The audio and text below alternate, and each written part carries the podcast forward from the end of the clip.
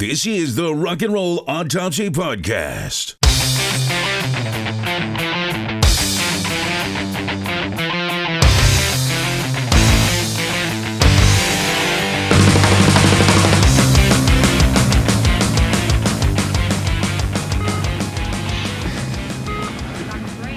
All right, I'm gonna zap her again. Charge up the paddles. Come on, let's go, let's go. Sorry, Doctor. Hold the compressions. Clear?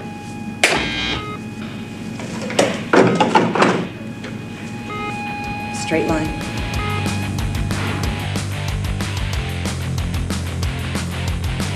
Good evening and welcome to Rock and Roll Autopsy. We are the forensic files on your radio dial. My name is Scott, and if we got a great show for you tonight, no, we don't. Damn it! the phone is ringing again. It's the request line. All right, let's pick it up. WRNRA, east of the Rockies. Hey, breather, what's going on, man? You've decided that from now on, you're going to dress head to toe in black because you're in mourning? That's too bad. I hate to hear that. What's wrong? What do you mean you've decided to mourn the loss of good taste and stimulating intellectual conversation after listening to our shitty podcast?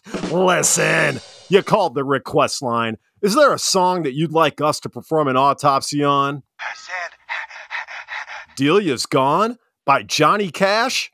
You got it.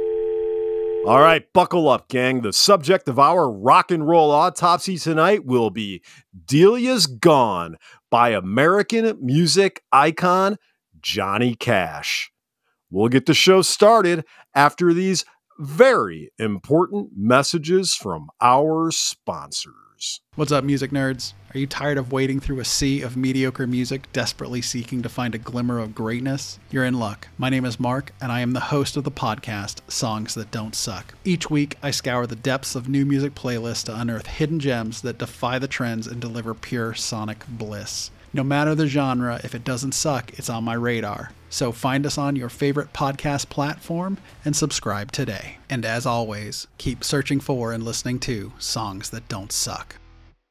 breaking news! What is this garbage you're watching? I want to watch the news. This is the news. All right, gang, we've got our intrepid rock and roll beat reporter, seven time Silver Sow Award winner, and 1973, 84, and 96 Nathan's hot dog eating champion, Rico motherfucking Gnu on the line. Rico, how the hell are you? Doing great, man. And I've said this before, you know, with regard to my Nathan's championships, you know, nobody likes a big juicy weenie more than I do. So um I'm I wear those championships proudly. Uh so hey, um let's get right to it. You want to get into some news? Hey, by the way, Scott, I just want to give our listeners a quick thank you for tuning in. If you find us mildly entertaining, just grab somebody else that you think might be in, digging this shit and just make them listen. So thanks a lot. Um, ready for some news? I am ready.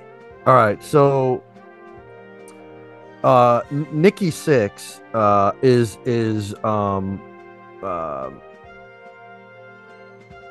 trying to. Uh, this is an article by uh, uh, Loudwire once again from our friends there. This is Joe DiVita, published a few days ago. Um, you know, trying to interact with his fans. You know, asking him. You know, they he's been asked, "What are your favorite Motley Crue songs?" Right, and basically his point is, um, his point is, uh, you know, we all know the great songs, but but this article talks about his five favorite deep cuts, Scott. So let me first of all, before we get into his five favorite Motley Crue deep cuts, what do you what is what is your definition of a deep cut? Oh, well, thank you. Um, yes, my definition of a deep cut is for one thing, it cannot be a single. Okay, so it can't be something that the record label selected to put out as a radio single or an MTV video. So anything that's the most well known single or track on a record cannot, by definition, be a deep cut. A deep cut is typically found, okay, gather around the campfire, kids. I'm going to say something that you youngins will not understand. A deep cut is typically found on, wait for it, side two. Scott, what is side two? Can you explain to me what side two is? Okay, well, back in the day, whenever we had physical media, we an album would typically be divided up into two halves. You would have side one and flip the album over, and side two. Same would go with cassette tapes. If you had an eight track player, it would be four sides. Really weird. Um, and of course, all of this went away in the CD era and now in Spotify era. Irrelevant. But a non single in the past, typically kind of buried on side two. Often these deep cuts can be confused with what people might call filler. I don't think a good deep cut is filler. I think deep cut is actually the songs that real fans of the band like and champion more than the singles. They look true fans of a band will view a single as oh that's just for the popular stuff. That's the um, easily digestible user friendly material for the masses. As a true fan of fill in the blank band i like this song buried on side two because i'm a deep fan who gets that far into the album right? Right, and that's always a test of how how big of a fan you are. So how many how many side two songs you can name. Yeah, you hit the nail on the head with regard to like I agree with you. Side one is kind of like let's draw people in with some really user friendly stuff that can get some radio play. I always thought of side two as being this is who the band really is, so to speak, on side two. This is if you want to know who they really are, it's not filler. Skip side one, go to side two. So yeah, that's I totally agree with you. Didn't mean to interrupt you, by the way. No, great. Uh, filler is something that really started to happen when the CD age rolled along because then you move from the record album, which you wanted to be ideally between 35 and 40 minutes, because anything longer, there's that whole physical thing of where the grooves get wider and the sound is compromised, or either the grooves get wider or tighter. I can't remember, but the point being is you want less information on an album for it to sound its best. So the sweet spot is like 35 to 40 minutes, which is why all those records in the 70s are like a half hour long. But with the CD, now records could be 78 minutes long. And the temptation was Wow. out there for bands to fill it up. And so All of it. records started getting kind of worse because records were better when they were shorter and bands just put out their best material. Then they started filling them up, and then people were like, Why am I spending 17 bucks on a CD with all this crap on it I don't like when I just Right. like the single? So even the CD even diminished the deep cut a little bit because it was just filler became the thing. Okay, so my next question is can let me see how I want to ask this. Can any band can do deep cuts apply to everybody? Do you have to fit a certain unwritten criteria in order to have deep cuts? What do you think about that? Yeah, I I think you do. And I did you say this article was about Nikki Sixx and Motley Crue? Right. Okay. I'm There- set I'm I'm setting this up. I'm setting the are. domino I'm setting the dominoes up. Can I go ahead and tip them over? Go ahead, dude. Just you know where I'm going with this. So go ahead. There are no Motley Crue deep cuts. it, it doesn't exist. There's no such thing. Motley Can you ex- can you explain? Yes, please explain to the listener out there why Motley Crue can never have a deep cut. Ready, set, go. Yeah, they don't. There are no Motley Crue deep cuts. Everything anybody who is a who has a passing familiarity with Motley know that their first record, pretty great, kind of a pop punk record, pretty good, Too Fast for Love. Second record, Shout at the Devil, pretty good.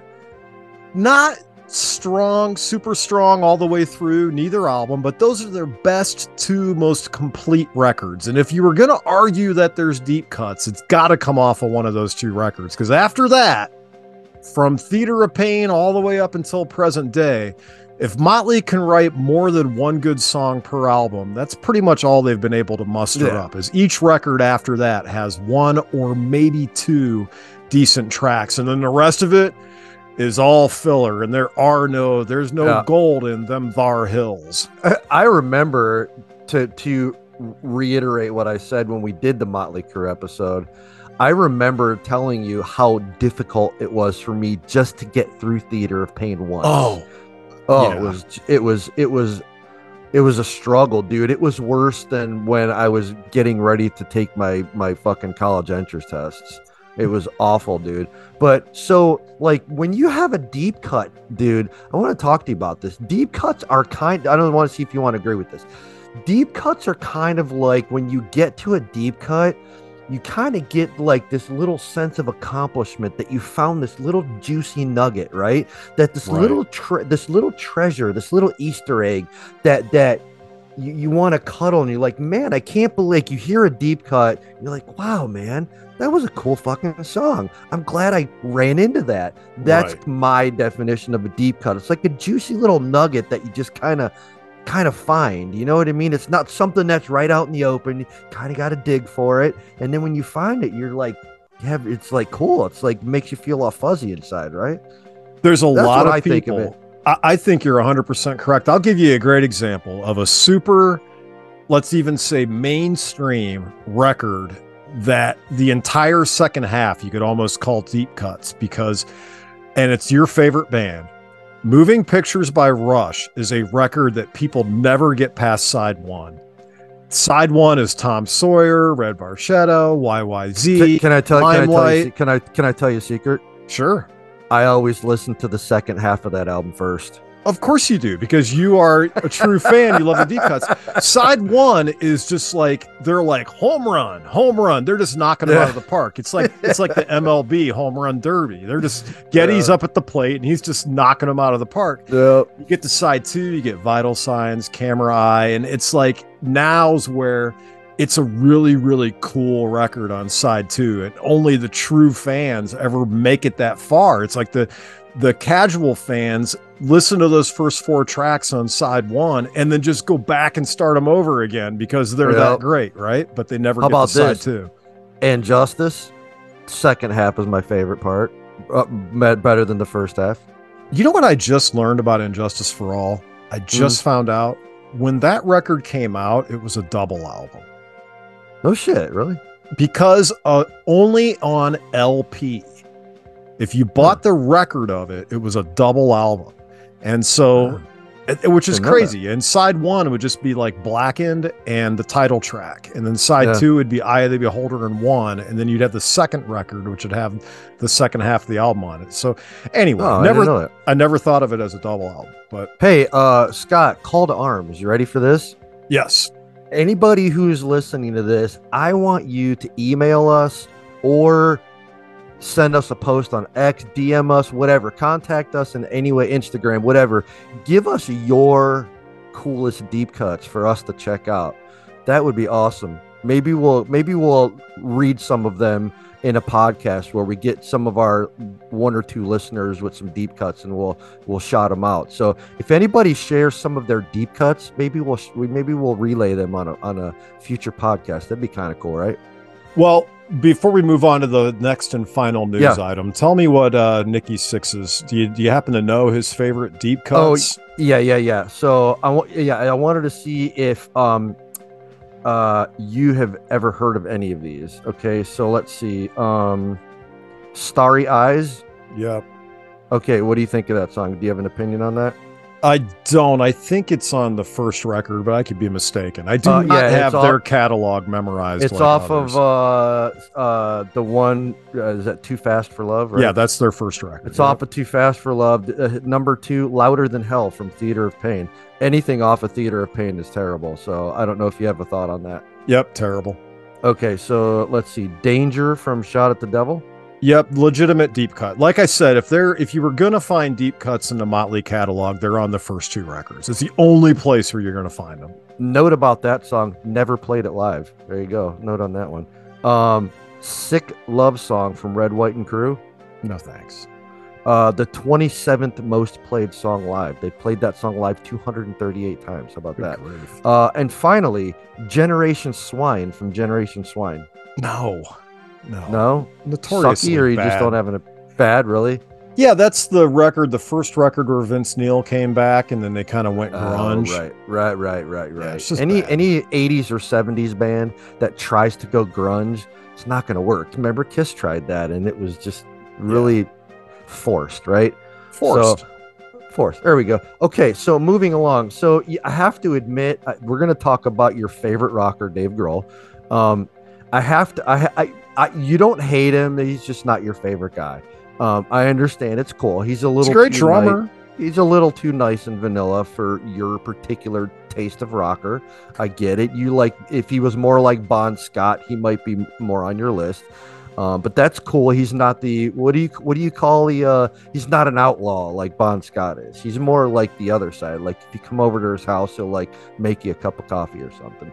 But anyway, so this article, I thought when I first saw the title of this article, I had a really different opinion than after I read the article. The title of the article is Are You Still Punk If You're Rich? Here's what Dave Grohl thinks. And when I first read the title of that article, I'm like, we have to talk about this because I want to hear pompous rich people talk about how, you know trying to stay true to their former selves right and how pompous that is and how you know like on the one sports radio station we listen to here like their big joke is well congratulations on all your success right but when I read the article, I had a different opinion because he talks about before Nirvana was successful and how him and him and Kurt lived in an apartment and there was fucking corn dog sticks and cigarettes all over the place and how he really really remembers working his way up and it wasn't an overnight thing. And he says you know it went from eating corn dogs and cigarettes to our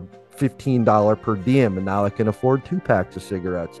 And I think after I read this article, like I have, they talk about how nice of a guy Dave Grohl is, and I can really respect him after reading this article because even though he's worth a bazillion dollars, I think one time, I, like a few years ago, I think I read he's worth like two hundred over two hundred million dollars. Like it's ridiculous, right? good for Um, you.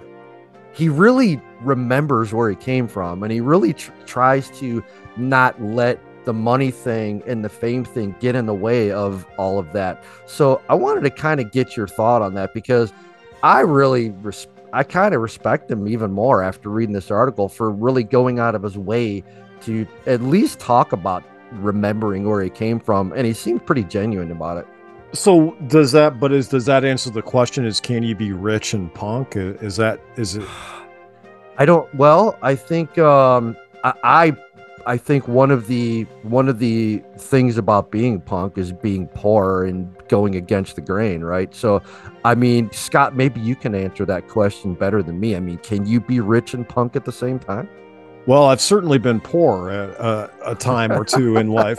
You know, it reminds me of uh, Jello Biafra from the Dead Kennedys has a great line in a song that goes, "Harder core than thou for a year or two, then it's time to get a real job." You know, in other words, you can kind of you can kind of be super hardcore punk, but it has Yeah. like an expiration on it, right? Because Well, you can sure. crash at friends' houses for so many nights in a row and mooch food and just smell bad before you have to actually kind of conform to uh, to society a little bit. But um, yeah, I is don't being- know. Or does or is punk more of a sour grapes thing? Like, you know, I don't have what you know middle America has or what rich people have. So I'm just gonna say it's not cool, right? Kind of like that counterculture thing, which is what rock is based on. Scott, sorry, I didn't mean to interrupt. Could be a little bit of that too, but I think if you're just thinking of it less as like a lifestyle and more of like an ethos, you know, then it can be like for Dave Grohl and the Foo Fighters, it you know, they all have punk rock roots. They've got uh I am spacing on his name, but uh, Pat Smear, the guy who played for Yeah. the Germs, is in that band. I mean, Yep. so they have legitimate punk rock like lineage. They may all be insanely wealthy now, but you know, hey, you you succeeded, you know. But I think as long as you kind of remember, like you said, remember where you came from and are writing music that's honest and not pandering to, you know, just sell records, then I think you are being punk in a sense, right? Um, you know, so I think, you know, what's interesting is when you said how much money he's worth, and I thought to myself, that's got to be all foo money. Now, obviously he was in Nirvana, but in Nirvana, think about it. Nirvana only had three studio albums and Yeah. the unplugged EP, and then they had like a um collections thing called Incesticide. So they had like a B-sides collection. They had three studio records, Bleach, Nevermind, and In Utero. Then they had a live album, and then they had the unplugged records. So they really had three studio albums. And if I'm not mistaken, on those three studio albums, Dave Grohl has a grand total of one writing credit. And that's where you make your money, people. Otherwise, you're just a paid studio musician. So you make your money on royalties. And he had one writing credit on a song called Scentless Apprentice, which is the second track on In Utero. And it's a track that's intentionally unlistenable. So it's not single material. Okay. so, but with the Foo Fighters, how many writing credits does Dave Grohl have? Well, the Well, whole fucking catalog, right? Exactly. And, And- and, he, they probably have like, I don't know, a dozen albums or whatever. And, yeah. And, they've had major vast- hits. That's Yeah. right. A vast majority of them, maybe shitload of hits on on most of them. Right, and sold Godzilla-sized units back whenever records were selling because they came That's out in the '90s when people were still buying CDs. So I'm thinking uh, all of that money that he's made, he got paid per diems. He got paid to be a touring musician. He certainly got paid for to be the session guy on, on those Nirvana studio records. But he only had one writing credit in the band. So I'm guessing that all that money, that 200 million, just comes from the Foo Fighters, which is pretty fucking crazy if you think about it. Yeah, I'm gonna say his time with Nirvana maybe was more impactful with regard to the history of music, but his time with Foo Fighters is profoundly more successful from from a from an all around from a from a songwriting perspective, financially, you know, longevity, all of it has been way more successful as Foo Fighters, but more impactful as Nirvana. I don't know if that do you do you think that's safe to say? I mean, you can't argue with the with the success that they've had. I mean, if you think of the guy's resume, it's pretty incredible that he was in Nirvana and then struck out and started this band after Cobain's suicide that's become insanely successful. In a way, he's kind of like the last guy, you know? He's like the representative of rock music now. Yeah, And- because what did he do? Like after after uh, Nirvana, like the first album, he said "fuck this," and he went in and did the whole thing by himself, and marketed the whole thing by himself. He just he just took a chance. He had money from Nirvana. He did the entire thing, and I gotta res- he like that's amazing. And he he he parlayed that first album, a total solo job, into fucking 30 years of hits after hits after hits Yep. and album after album. So, um, so can you be punk and, and be rich at the same time? I think it depends, and it's a case by case scenario, in my opinion. So, on that note, we're gonna take a quick break, and when we come back, we're gonna talk about the original Man in Black. Not, not, not, not uh Tommy Lee Jones, and not fucking Fresh Prince. We're to be talking Johnny Cash, my man. So stay tuned. Looking for a good rock and roll book? Do you watch a ton of rock and roll documentaries like I do? Well, that's why I started the Rock Talk Studio podcast to be the place to go for previews, reviews, and recommendations of rock and roll books, documentaries, and movies. Every first Tuesday of the month, the Rock Talk Studio gets you caught up on all the latest and points out where to go for the good stuff. Give me 20 minutes and I'll get you caught up on the world of rock and roll books, docs, and movies from every possible angle and leave you with a no doubt decision on where to spend your time and money. Fan or just casual fan, or maybe you're on the fence and just looking for something new to check out, either way, I got you covered. Recently on the show, I've talked about books and documentaries from everyone and everything from David Bowie, Randy Rhoads, and the Allman Brothers, to the Abbey Road Studios, Cheap Trick, Stevie Ray Vaughan, Little Richard, and more. Join me, Big Rick, every Tuesday of the month as I host the Rock Talk Studio podcast, the ultimate review of rock and roll books, documentaries, and movies. Our Mind on Music is a podcast that covers all things music. Cover all genres and we welcome all perspectives from musicians, producers, and content creators to music enthusiasts. We have discussions, interviews, opinions, and much, much more. We hope you'll join us every week. Our Mind on Music on YouTube and all streaming platforms. We are gathered here to remember rock and roll.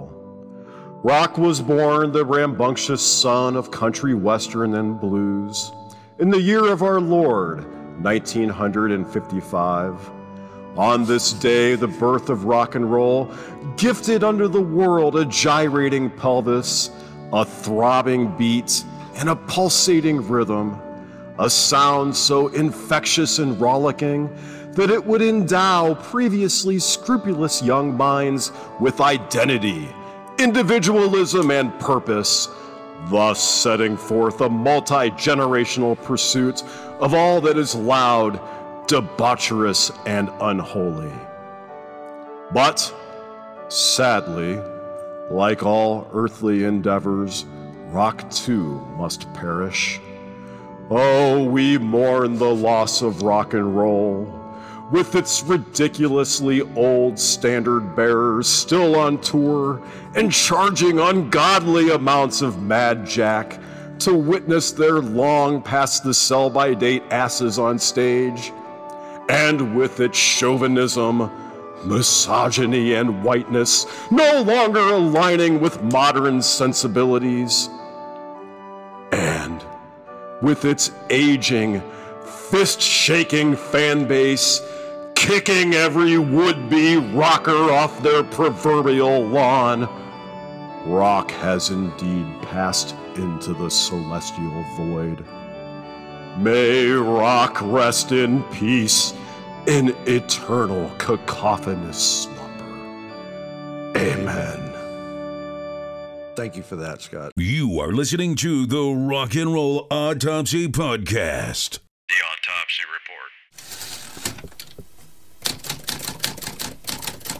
All right, ladies and gentlemen, welcome. Hey, Scott. Um, wearing black clothes is cool as fuck, isn't it? Wouldn't you say? Especially when you got all black on. You look like a fucking badass G, don't you? When you wear all black. Wear black underpants because the skid marks are no longer visible. Totally, dude. You could pretty much shit yourself wearing black underwear. Nobody will ever know except for the smell. And when you wash your underwear, when you got black underwear, it's like they're brand new. You, you'll nobody is the wiser. So especially good call, dude. Black underwear. But you know who started this? You want to know who made wearing black clothes cool, dude? Johnny Cash, man. Oh yeah, Johnny, Johnny fucking Cash. Johnny Yep. fucking Cash. Remember when he started that shit? I think it was in the 70s. He's like, Mm. I'm Johnny Cash and I and I wear black. Can you do you want to just remind our our listener or two out there that might not know about the black clothes thing? You remember remember him talking about that way back in the Wayback Machine? Yeah, and he even had a song like "The Man in Black," you know, and he would talk about how he wears black for one of the lyrics in the song. I can't remember exactly, but he wears it for the poor and the forgotten, and you know, he wears it to. It's almost like going to a funeral every day, right? Right, for the downtrodden, for the the the forgotten, you know, all of that. And I I I always thought that was pretty freaking cool. But today we're going to talk about Delia. Delia's gone. And this is the latest iteration of this song, Scott. Um, is off of the 1994 album called American Recordings. Dude, this is a Rick Rubin joint, man. He he freaking resurrected Johnny Cash um in in in the 90s and uh um this song is the first track off the album. It's it's a it's a uh in a very efficient 218, but this is that this song. The song's been done um a few different times over the over the decades. Um and uh so we're going to talk about this song, and this is going to be so. I can't wait to talk about. First of all, Johnny Cash, legend, like a legend's legend, American storyteller, Scott. But did this song kill rock and roll? I don't know. We're going to find out. I mean, Johnny Cash, you talk about wearing black. I mean, does it make me feel like so shallow, right? Because he's wearing it to represent like the sick and the lonely and the mm-hmm. old, and I'm wearing it just to camouflage skid marks.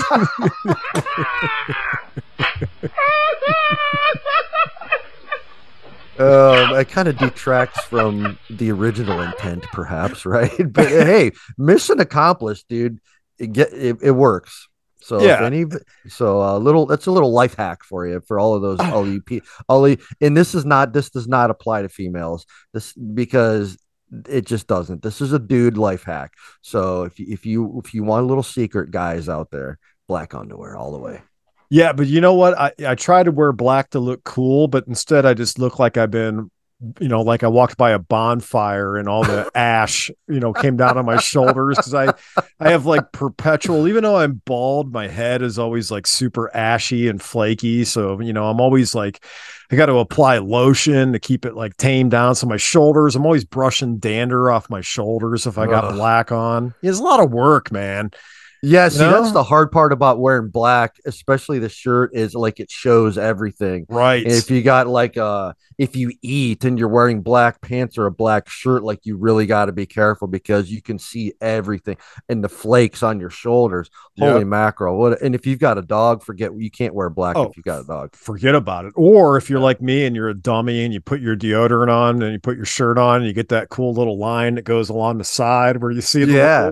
white line. Because you put your deodorant on first and then you put your shirt on, right? Right. And it rolls over and it gets all now, little secret you got to put the shirt on first and i know i forget. on i know i know. I, I do too sometimes. Rico i've been dressing myself for 50 years and i still every day the order in which i get dressed is just like potluck. Do you know when i when i forget when i forget and put the deodorant on first I actually get pissed at myself before yes. I put the shirt on because I already know what's going to happen. And I get the deodorant on and then I grab my shirt and I'm like, fuck, man, supposed to do it. The-. And I literally get mad at myself for about 30 seconds. And I'm like, fuck it, nothing I can do now. Unless you go into the bathroom and wash your arms. Wash it which, off.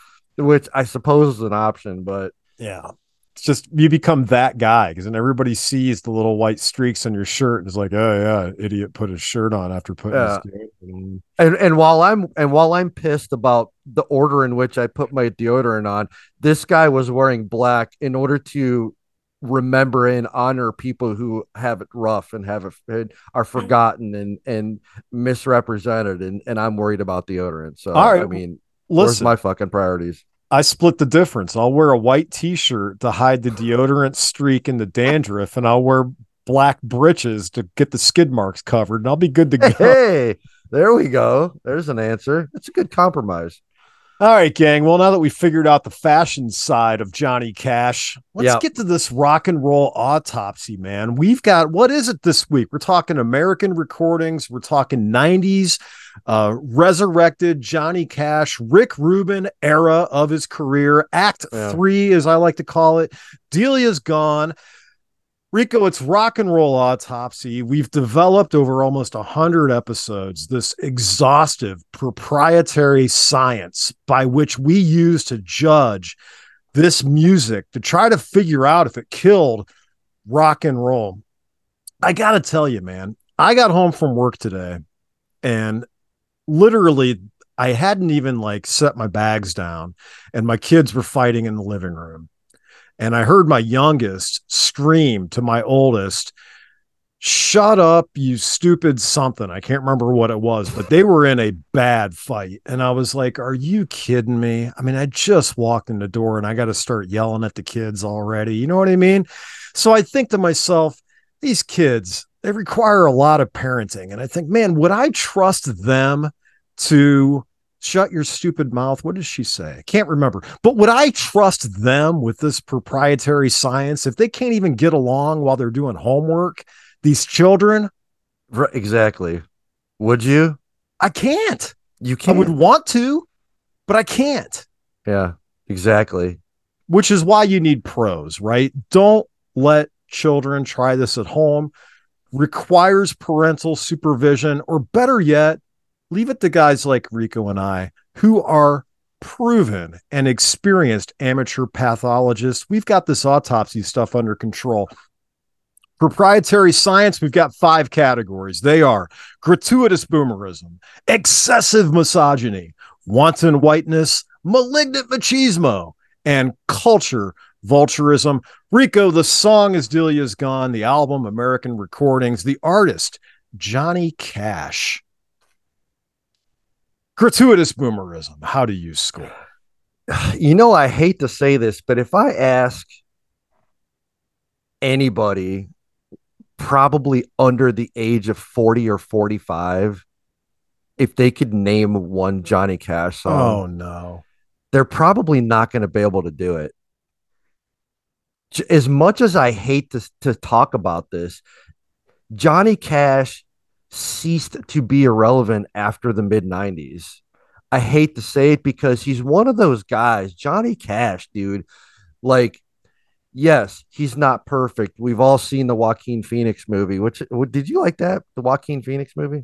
I loved it. Thought It was great, right? Yeah. Saw it in you the know- theater, and the theater rocked, man. That music sounded Oh, great sure. in a theater. It rocked. Oh, I can only imagine. I, th- I can't remember. I think I saw it on TV. But do you know how historically accurate that movie was? Was it like pre or was it dramatized or was it pretty accurate? I don't know, but I would imagine like all of those movies, there's a I would imagine there's a significant deal of creative license taken with it. Okay.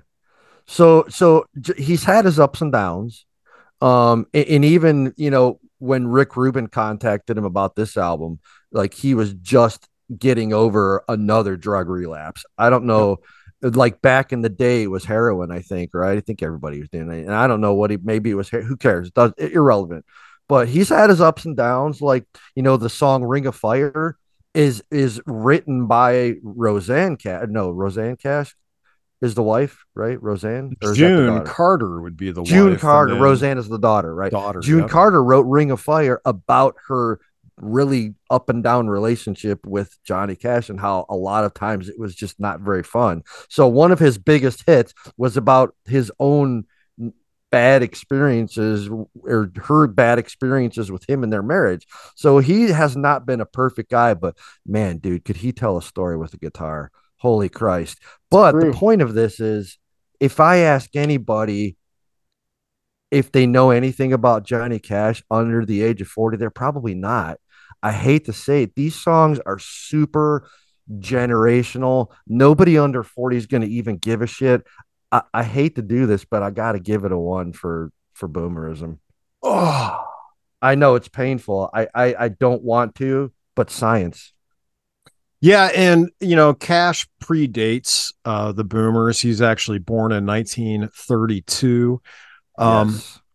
but I have to agree because I have to think that as much as I personally, this type of music, dude, it hits me in that we talked about Roger Waters and Dark Side I of know. the Moon, and there's this type of music. I was raised on this kind of music. You know what I mean? Like my Mhm. dad was a big Frankie Laine guy. He was a big bluegrass guy. Mm-hmm. you you more so Carl than me, that's for sure. Oh yeah. I was raised on this stuff. Mhm. So this music, like really, we played Johnny Cash at my wedding, and my uncle was like, you know, he was like complimenting me on the music. You know what I mean? It's like, so I was kind of raised on this stuff. So I got a real soft spot for this stuff, but I can't think emotionally here because that wouldn't be science. I've got to hold to the science. And for that, Rico, as much as I, as painful as it is for me to say it, I have to score this a one because I got to think that for young people out there to hear a song like this or pretty much anything in his catalog, unless they were raised in like, you know, Alabama or something where they probably Yeah. still have some relatability to this music, I, you know, in the South, I would guess that this would sound like super, super, super old music to them. Yeah, and and in order for our science to have any modicum of credibility, like there's no room for opinion in this podcast at all whatsoever. So uh, I I commend you because I know how much you love Johnny Cash. So Ring of Fire, um, covered by uh, Social Distortion at one point, but also No. Can I go for the big red truck here, Rico? Do the it, big, man. super obvious. Fucking do it, man. I mean, if you hit T Bell up at the you know late at night, um, you know Yeah. you're gonna have that that, That burnt that burn ring of fire. yeah you're gonna have downstairs, some if you know what I mean. gonna have some hot snakes in the morning when you when you run to the shitter. Well, totally worth it though, right? what's your go to? What's your go to at Taco Bell? You ain't fat. You ain't fat. You ain't fat. You ain't nothing. I'm not fat. I'm big boned. Um, I'll be honest with you. I I enjoy Taco Bell, but I don't eat it very often. I don't even know what their Yeah. menu looks like anymore. But I can tell you, when I used to eat it frequently in the '90s, when this record was hip and relevant, um, I don't eat a lot of fast food anymore. But in the '90s, when I ate fast food, specifically Taco Bell, I would go. I don't even think they have it on the menu anymore, but I would go chili cheese burrito, bean burrito. I like the Mexican pizza. I don't think they have that on the menu Uh, anymore. I think they do have Mexican pizza again. Once again. Oh, okay. I think they brought it back. Uh, they did chalupas for a while. I liked those. Those are good. what was the good. one where they did the hard and the soft crust, and they used the refried beans? It's like spackle, like an adhesive in the middle, to hold them Uh, together. Oh, the uh, th- the taco shaped one. Yeah, yeah, yeah. I thought that was the chalupa. No, no, the chalupa is like a bready kind of. gordita. oh, the gordita? gorditas were good, but I think the gordita is different, or is it? Mm, I know what you're The talking about. Chalupa was like a like a thick tortilla, like a thick, heavy bread, like tortilla. I think. Yeah, yeah, yeah. I know Well, what you're talking about. was it called the double double something right It's a double, double layer double layer taco? something but they used Something like a that? Yeah, they, they had a hard one on the inside. and yes they spackle it with some beans, and they put the soft one on the outside, and they glued them together. yeah, I, oh, I've had those before. Those are really good. Lis- listen, man, I don't, I don't, I rarely eat at Taco Bell anymore. I mean, Yeah. I don't care. I'll eat anything on the menu, but I will go out of my way, and I'm gonna tell everybody. I work with a guy who didn't know what a Baja Blast was. no Let me tell you, they have both regular and they have Baja Blast Zero with no sugar in it. And let me tell you, if you are in the neighborhood of a Taco Bell, you need to just turn your ass right around and get yourself to a Taco Bell and get a Baja Blast. They're amazing. yeah that is a good one yeah you know what's funny is my brain even though i'm elderly now but my brain still thinks of the taco bell menu like in the 90s when i was drunk every day and eating t-bell Oh, yeah. at 2.30 in the morning so i think the last time i was at taco bell i was getting food for my kids and I couldn't believe the menu. I'm like, there's nothing on here under a dollar. And I remember like the soft tacos used to be like 69 cents. I'm going to Yeah, sound yeah. really dated. Give I me a plus one for boomerism, but they're like Totally. three bucks now. Yeah, remember you could get like a 10 pack or a, like a 10 pack of tacos and it was like what, like seven or eight bucks or whatever? yeah, because they were It was charging less than 10. they were less than a buck a piece. Oh, T Bell. All right. It's- anyway, Yeah. category two. I'm scoring Yep. that a one. Gratuitous boomerism. Delia's Yep. gone. Johnny Cash back on track here. The food. Uh, the, the digression is over. Thank you, Rico. Uh, let me a mental note not to mention food the rest of the way. Right. Category two is excessive misogyny. And Rico, I have the lyrics up if you would like me to uh, read you a line or two or ten. That would be that would be outstanding.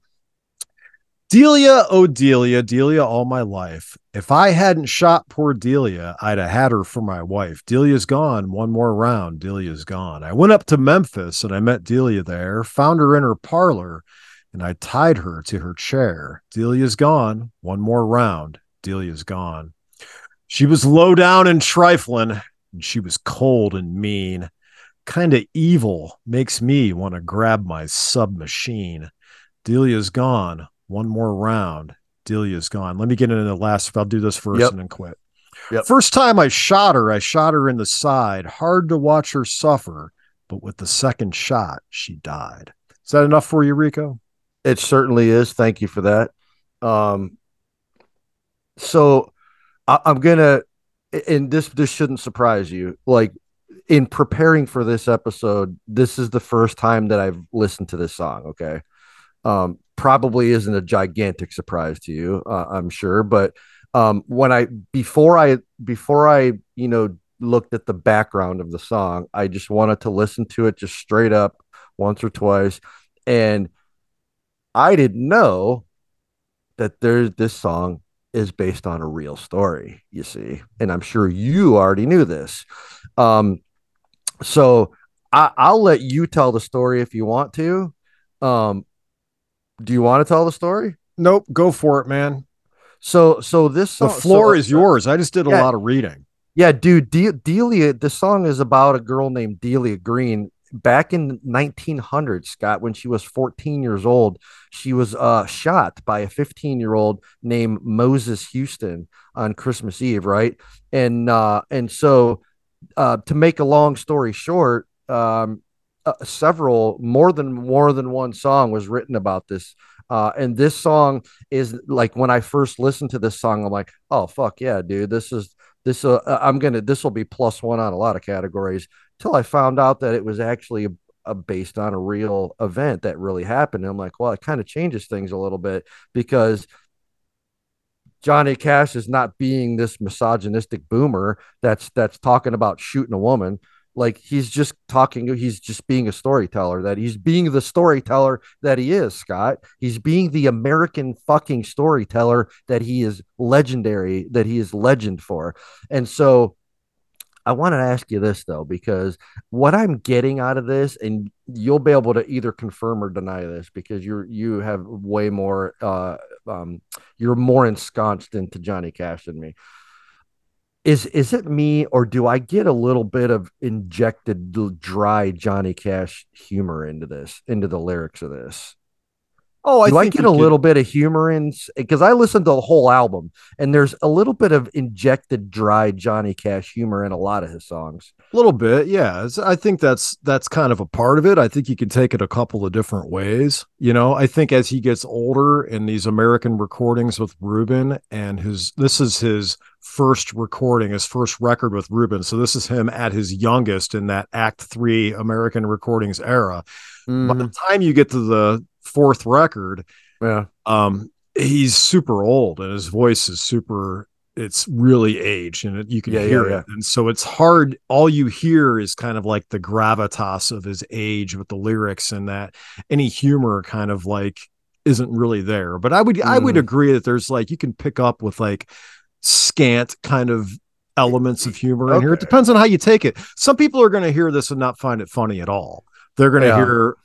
See, this is where you can talk about as a storyteller. Then I'll let you finish your scoring. But there's a couple of different ways to take that. Rico is just because it's based on a true story doesn't mean or let it off the hook. In terms of you could make the argument that you could choose not to record this song because you're glamorizing an event or it makes it look cool because I grab my submachine, right? So it's that whole hip hop argument we hear about glamorizing violence. It's that whole like Slayer's got a song, Angel of Death. We did it, you know, hey, Auschwitz, based on a true story. Yeah, but are you glamorizing or somehow making that stuff look cool or attractive to impressionable young minds, right? So you could make that argument that, yeah, it's based off something real, but it could still be theoretically misogynistic because why are you putting it out into the world if it can be interpreted that way, right? which is precisely why unfortunately scott once again i have to give this song a one because he still i i- even though it's a story he doesn't have to talk about it and the little in the little in the little teeny elements of humor that he injects into this song I was gonna do like a half a point because it's he's telling a story, but he, you know what I mean. I was kind of gonna meet in the middle a little bit because of the little injected elements of humor in this, and and the way some of it it's it's is a little embellished for the song purpose. I gotta, I hate to do it, man. It's gonna be another one for me. Yeah, it's it's funny because it could be like in a way the song reminds me a little bit of the Guns N' Roses "Used to Love Her" song, and there's always been that Oh, debate ooh, good, of good pull. with "Used to Love Her" is it about a woman or is it about a dog, right? now, Right. J- Johnny Cash obviously isn't going to marry his dog, but um, you know, but there are points of this where you you could interpret it that way. You know, it's like uh, all around the bedside, I hear the patter of Delia's feet. Right? I mean, that to me, that almost sounds like you would think of like four legs, the sound of like a dog's you know nails uh, clanking against a hardwood floor. Right. Right? I would describe that as a patter, not like a woman's feet walking, but the little bit of humor though in like Delia's gone, one more round, Delia's gone, right? Because Yeah. it gives you the sense of either he's in a bar ordering a round or another round in the chamber, right? So it's like or or double I meaning thought of thing. like when he repeats that line, another round of maybe repeating the line. So I like the multiple, the double, triple entendre of another round. That is one of my favorite part. Glad you mentioned that because it's one of my favorite parts of the lyrics. Actually, So he feels remorse at the end, right? Yeah. Jailer, oh jailer, he can't sleep. He's being haunted by the memory of uh, this murder. Um, but where the misogyny, aside from the obvious, um, and by the way, I think he has every right to tell these stories, and I don't worry about whether or not things glamorize anything. Oh. up, no one's forced to consume anything. You can listen to it or never listen to it put it out into the world. It's art. It's beautifully done. Um, having said that, though, where the misogyny kind of comes in for me, as you scored that a one, correct? I, I did. I didn't want to, but I felt like I had to.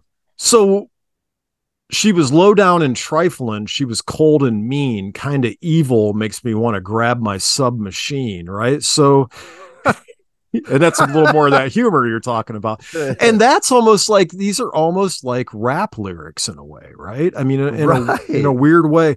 It's like Didn't there's a lot of there's a lot of parallels, I think, with Johnny Cash and like rap music, or even like you talk about Walk the Line, and you're like, well, how much of that movie is realistic? And you're like, well, we know he did a lot of like, you know, he wasn't the best guy at times. And you think about it, and it's like, well, anybody who's going to put their life out there so publicly and write songs about relationships, you run the risk of painting yourself or being perceived in something other than a flattering light. I mean, go listen to like the Eminem show. You know what I mean? It's True. like that's part of the art. You know what I mean? You you might not look like the best guy if you're being honest about your relationships. And guess what? If someone was writing music about my relationships and how I've treated people and been treated in my life, I might not look like the best guy all the time because I haven't always been, right? right and and that's what makes him such a great storyteller because he flays himself open and tells these stories that might not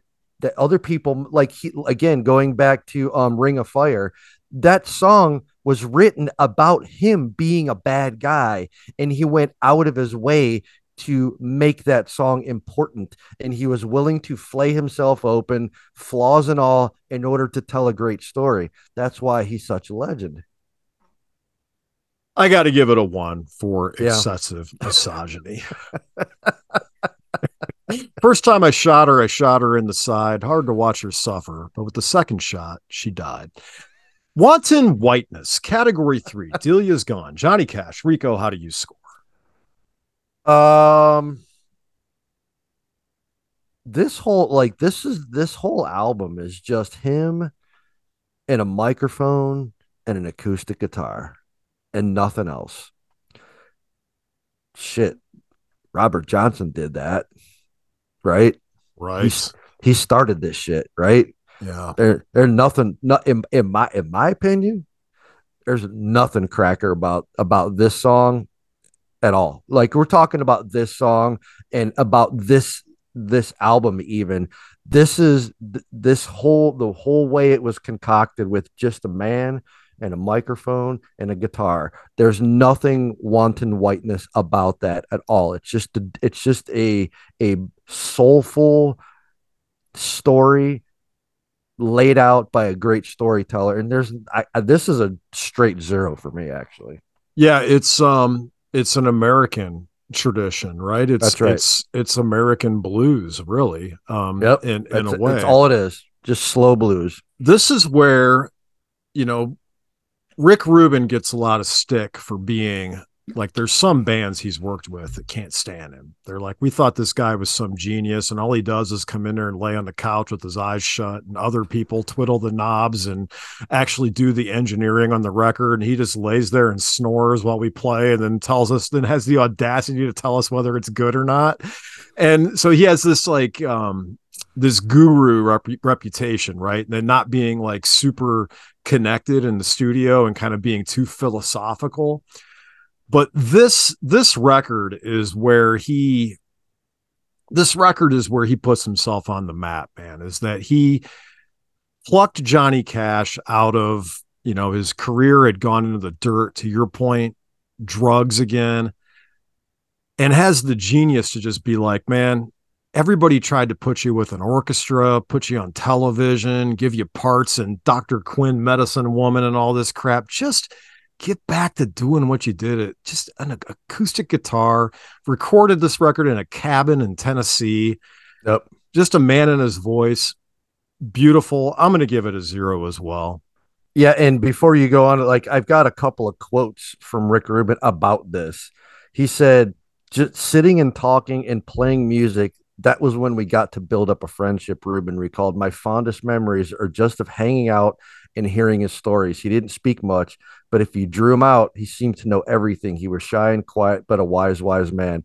Like I can just imagine Rubin just being just." He, he, he always he almost sounds like he was just awestruck the entire and how could you not be from like this legendary storyteller? And you have him in a cabin with a guitar and you're just hearing him spit out the, all these cr- really amazing stories in song and probably them just talking too. And so i can imagine it was a pretty amazing experience actually. Regardless of what anyone's opinion of Rick Rubin is as a producer, Yeah. is the fact that he this is a gift. These last four or five records Johnny Cash did with him, these are a mm-hmm. gift to American culture. And I'm thankful they happened because to me, they're my favorite Johnny Cash records. And I think, and so I'm just thankful that Rick Rubin made this happen and got this guy to have such, I think it's the most successful act three of any artist I can think of. All right, let's move on. We're running out of time. Yep. Malignant Machismo. Delia's gone. Rico, how do you score? Yeah, man, uh, dude, Johnny, like, gosh, we have to define a new category of machismo. This like Johnny Cash machismo.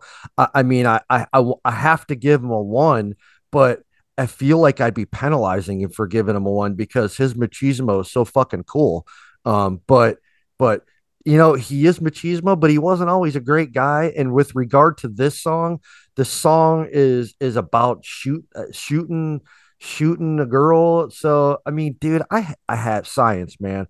I have to give it a one. I don't want to, but I have to. I'm sorry, dude. Yeah, I agree. I have to as well. I mean, he's a badass, and so you know, there's this is uh, it's some ma- seriously macho shit, and he's literally out here blowing people away. Yeah, yeah. He loses a little bit of sleep over it. So if you want to dock him 0.5 for that, a little bit of a little bit of remorse at the end. All right, let's move on. Our final Oh. category in this rock and roll autopsy. Delia's gone. Johnny Cash. Culture vulturism. Rico, how do you score? Zero.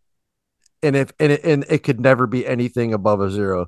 This dude is a total one off. He's completely unique. It's Johnny fucking Cash, dude. Who the fuck is he vulturing? That's all I gotta say.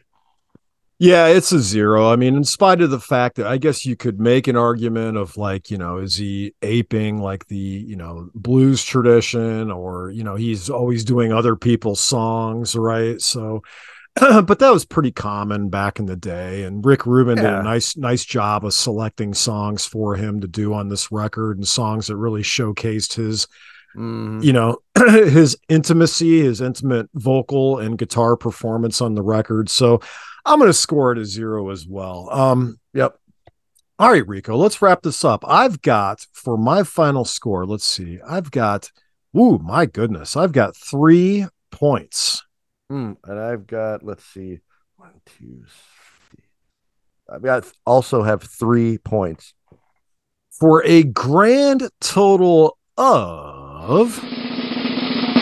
Six points. Right in the middle. yeah i think the science worked out pretty good on this yeah, one I think so. um i mean And i don't know the- how you could i'm sorry go ahead No, no, no, no. Go ahead. I was going to say, at the end of the day, as maybe controversial as this track would be, there's no rock and roll death happening here at all, at least in the time. He rode that wave. This record, if it came out in the 80s, it wouldn't have hit the same way. But coming That's out in 1994, when minds were a little more open musically and the culture in rock music was super artistic, like Tony Bennett, he was embraced by the rock stars of that era. They all loved him. The Soundgarden guys, the Red Hot Chili Peppers guys, Glenn Danzig. He was running with all those guys. And so Mhm. he became like as hip as those guys, which is how someone like me, I grew up with Johnny Cash in my household, but I was like, I thought it was awesome. I was, I was like, oh, it's so cool that he's like suddenly contemporary because I grew up hearing all his old shit that my dad played. And now he was like covering Danzig songs and Soundgarden songs, and he was like super contemporary. So I loved it, man. Yeah, it, that that was important to note that that the time in which the timing in which this came out was super important. You're right. Something like this would have never worked in the 80s at all. Nope. Had to come no out in the way. 90s. It I had to be in the 90s. But I guess my my personal final thought on this is um, this entire album I think is fantastic. I think everybody should go out of their way to listen to anything he put out th- in from the early 90s on. Any of it is a is a home run. You have to, you know, know what you're getting into. If you listen to this with the right brain, you will enjoy the hell out of this. This is some legendary shit here. I'll give you the floor to end this. Yeah, man. I mean, you summed it up pretty well, dude. I mean, I, I mean, I would rather discuss skid marks a little bit more, to be honest with you, if you wanted to have any kind of like epilogue to the show. Um, I will say one thing. I had I had gas so bad Monday at work that I was miserable the entire day, man. It was one of those days where I was shifting in my chair the whole day, just holding back farts. D- d- do you know like what what what made you so gassy? Do you know? Oh, I know exactly what it was. Hummus. Really? Oh, chickpeas, right? Yeah. Yeah. Yeah. Oh, you know what? Speaking of chickpeas, dude. Oh, wait, hold on. no, I saw you could make you can make uh, you know what a blondie is, right? No. It's kind of like a brownie, except it's like it's so it's kind of like a like a it's like a it looks like it looks like a cookie. It's not chocolate, right? But you Right. can make you can make blondies with chickpeas instead of flour. Oh, my wife does that. She makes Yeah, brown- she makes cookies with like black beans and stuff. She does all that crazy can I can I tell you a secret about being gassy? I I I'm often gassy too, just because I'm me and I have flawed intestines. I've I farted in my office for the first time today in in the ah. Ugh. almost in the almost six years that I worked there. Good for you. Anybody catch it? No, it was glorious too, man. It, I felt so relieved afterwards. Rather than like scooting myself to the bathroom, I'm like, screw this. Nobody's coming into my office. I let her rip, and it was amazing. It felt I was I was so happy I did that. Good for you, man. I I've thought about been. I thought I thought about you. Thank you. I've never been more happy and relieved that you're on the other end of a Zoom call.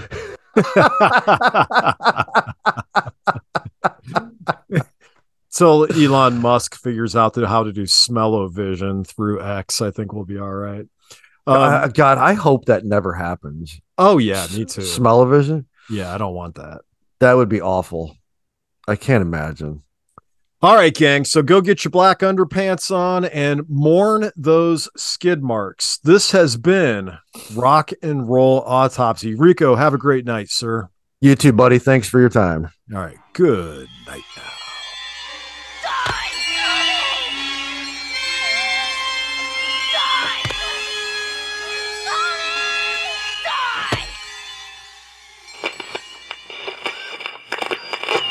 Let me have that special rock and roll music. Yeah!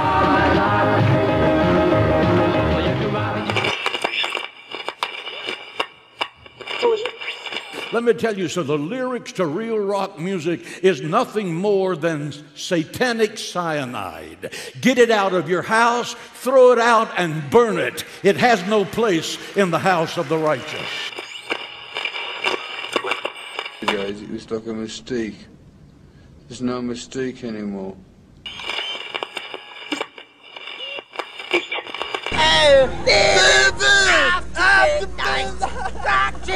to the dawn, loving till the morning. I'm gone, I'm gone. Follow us on Twitter at RNR Autopsy, or you can send an email to rockandrollautopsy at gmail.com. And if we run across anything good, we'll mention it in a future episode. Thanks for listening. Later. Well, you know, that's just like uh, your opinion, man. Before you go, if you like heavy metal and stories, then you'll love Battle of the Bands, the narrative form metal podcast that unpacks the biggest rivalries in rock and metal history. Season 1 took in Megadeth versus Metallica, and Season 2 went across the divide to explore the beef between Judas Priest and Iron Maiden. It's like Business Wars, but metal. Find Battle of the Bands wherever you listen to your podcasts or visit battleofthebandspod.com.